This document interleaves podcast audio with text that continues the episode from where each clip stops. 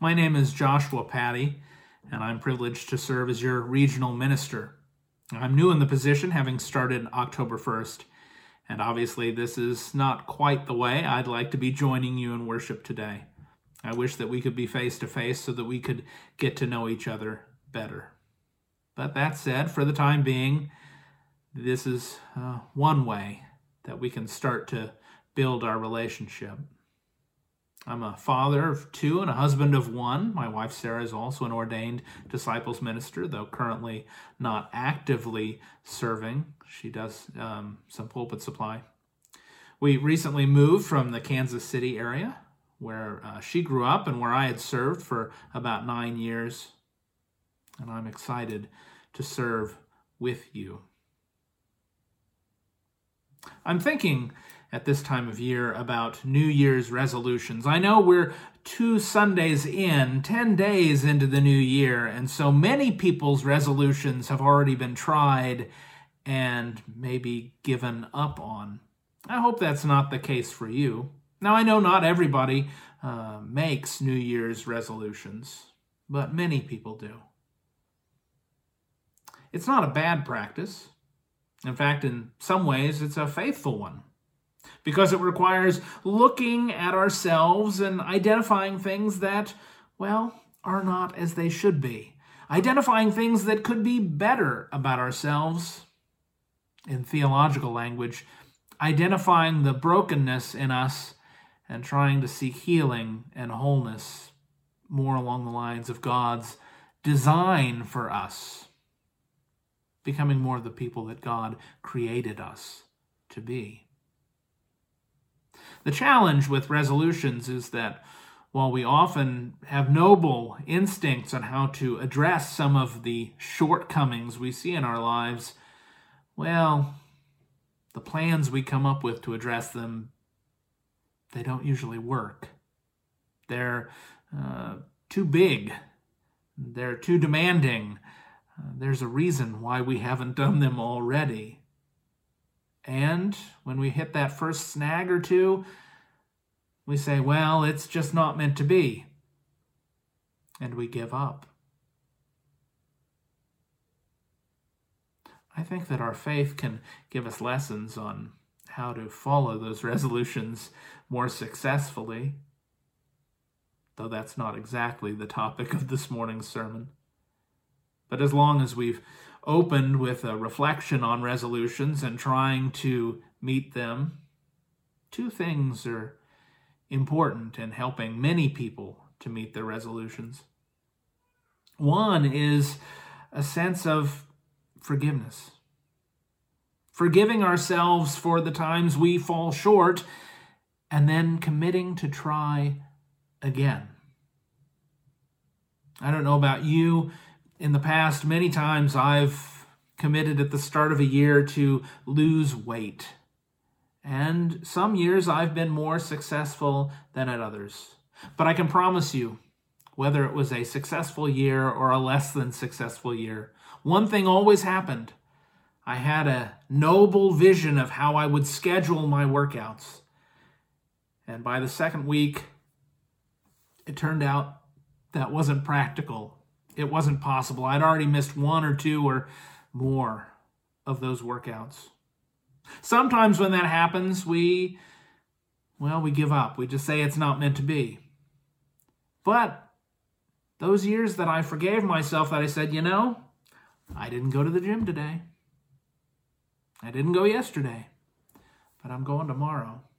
And then followed through on that were the years that I was more successful.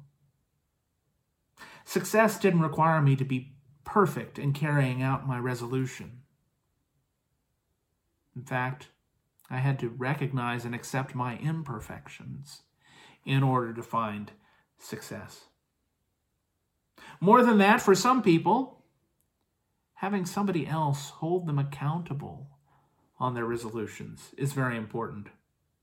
That also is common in weight loss, but it's and dieting programs, but it's common in many things that in in parts of our lives where we try to improve ourselves.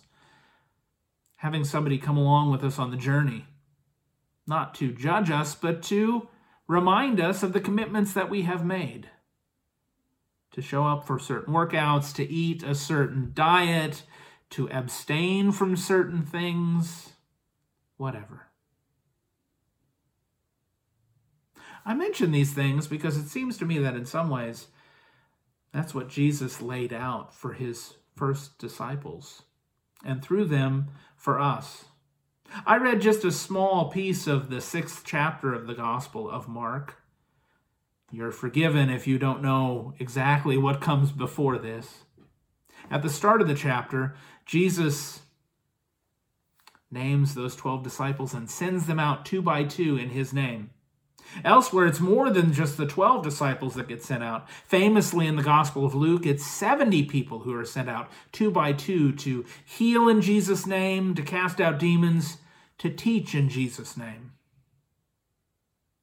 I'll be honest, every time I come back to this part of the Gospel, I'm reminded by how trusting Jesus is in his followers. There's not a lengthy preparation course before Jesus sends them out two by two. He teaches them a few things, they hear a few parables, maybe witness a healing or two, and then he says, go. The world around us is broken, and you can bring healing in my name. Go do it. And then come back and let's see what happens. The part I read this morning is when they come back. And what do they do? Well, they tell Jesus what happened. They tell Jesus what they did and what they taught in his name. And then Jesus says, let's rest. Let's go away just ourselves and rest. And then go out. Maybe I just infer this part. Go out and do it again. Now, by the way, it's not just an inference, because what comes after this time of respite is that a crowd follows them to this deserted place, and Jesus teaches them all day, and there's no food, and it's getting late, and miraculously, a limited number of loaves and fish feed five thousand people. A great teaching and a miraculous doing. I think that as disciples of Jesus, we're all about the doing and the teaching. We've taken Matthew chapter twenty-eight, the Great Commission, to heart, to go out and make disciples in Jesus' name, to do and do and do. And we forget Jesus' own example and teaching to the first disciples. That part of the doing, the part of making disciples, is after we do that for a little while, coming back together and sharing what we've done. And I like to imagine that in those conversations, both excitedly when they first came back to Jesus, but more when they reflected during that time apart in that deserted place, the disciples admitted some of the things that went really well. And they admitted some things that didn't work out how they planned. And they learned from each other. Different of the disciples tried different things that worked. And different of the disciples tried different things that did not work. They encouraged each other about how hard it was, what a wonderful opportunity it was.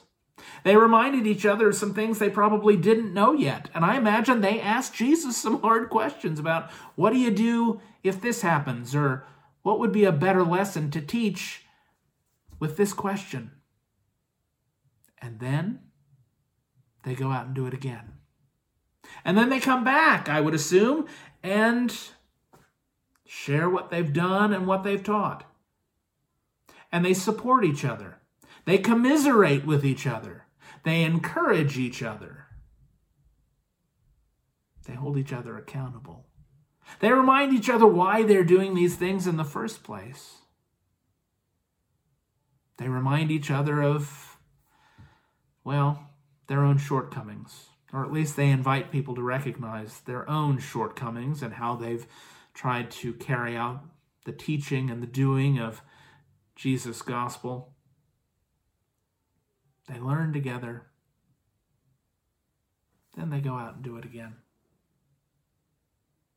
I love that teaching that's attributed to Saint Francis. Preach the gospel always. If necessary, use words. I think there's a, a part of our heritage that tells us that talk is cheap. We need to be about doing things in Jesus' name. But Jesus himself recognized how important it was for us to share with each other what we've done, what we've taught, how we've done so, where we've succeeded, sometimes far beyond our abilities through the intervention and power of God's Holy Spirit, and where things haven't gone how we planned, maybe haven't turned out well at all. To honestly face those times, imagine what could have been different, and then to try different things the next time. I hope in your congregation, that's one of the things you have done this past year and that you will continue to do in this new year ahead. It's been hard. It's been hard to figure out how to do what we're supposed to do as followers of Jesus Christ. We know we're supposed to bring love and healing and hope into the broken world around us. But the ways that we've learned to do this over the centuries have suddenly been taken away from us. We've had to find new ways to share this gospel, the doing and the teaching of Jesus. And some of those challenges will continue in this year ahead.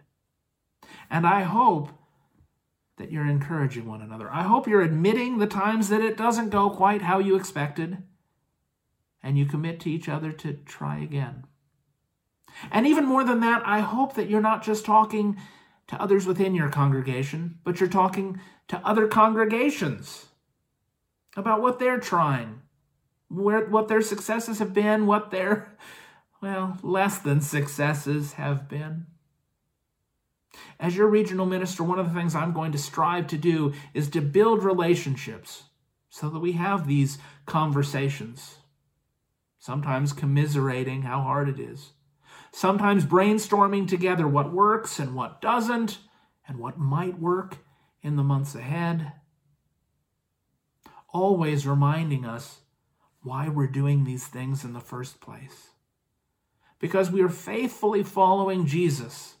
Having experienced forgiveness and love through Jesus, we want to share that healing and that hope with others around us. Sometimes, like those first disciples, we need to experience it again ourselves because we've been sent out, well, pretty early on in our faith. Yes, Jesus trusts us and empowers us, but also knows that through the doing and teaching, we're going to grow more in our faith. We're going to deepen our relationship with God. And sometimes that's going to require a little bit of reflection and attention and prayer as well. The key part of all of this is trying to do these things together. That's not to say that you can't be a successful person or a successful congregation doing things on your own. It's just that you're more likely to be successful if you're part of a team, a team of others striving for the same things. In short, that's what we're to be about as the Christian church in the Upper Midwest, just as Christ's church on earth. Trying to be faithful together, celebrating each other's successes, lamenting our failures, striving, praying, loving, healing, doing the gospel of Jesus. So in the year ahead, I hope you have these good conversations after you've done and taught. I hope you reach out and find new people to talk to, to support and be supported by in this faithful work we are in together.